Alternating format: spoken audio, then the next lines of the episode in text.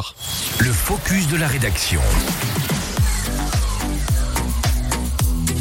J'ai presque envie de chanter ce matin. Ouais, j'ai envie de chanter Mon beau sapin, roi des forêts. Tu chantes bien. Ah, Euh, J'arrête hein, parce que sinon il va pleuvoir. C'est euh, désormais terminé. hein. Le traditionnel arbre de Noël doit rentrer au placard s'il s'agit d'un synthétique ou si c'est un vrai euh, arbre, un vrai sapin, il peut être recyclé.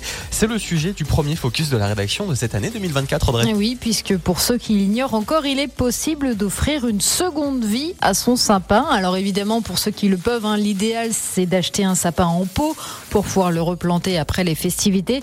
Mais beaucoup n'ont pas vraiment le choix, donc le choix privilégié des Français reste encore le sapin coupé. Et pour éviter qu'il ne parte à la poubelle, plusieurs collectivités mettent en place des points de collecte récupérer ces arbres pour qui les jours sont comptés.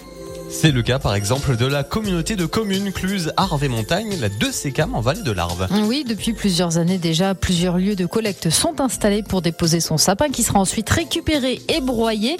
Il y a un point de collecte minimum par commune. La liste est à retrouver sur le site de la 2CCAM. Ensuite, que vont devenir ces sapins broyés? Eh bien, en fait, les copeaux de bois vont servir à pailler les parterres de fleurs sur les ronds-points, par exemple, ou même dans certains potagers. Ils peuvent aussi être euh, ajoutés dans les composteurs collectifs comme ceux des cantines, puisque le broyat sec permet d'aérer les composts. Et puis pour ceux qui n'ont pas accès à ces points de collecte, eh bien, il reste les bacs à végétaux de la déchetterie.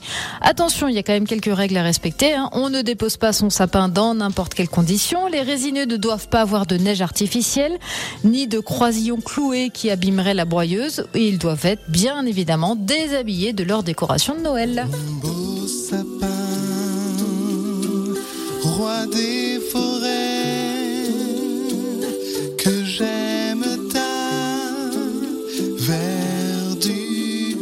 Promis, c'est la dernière chanson de Noël avant euh, décembre 2024.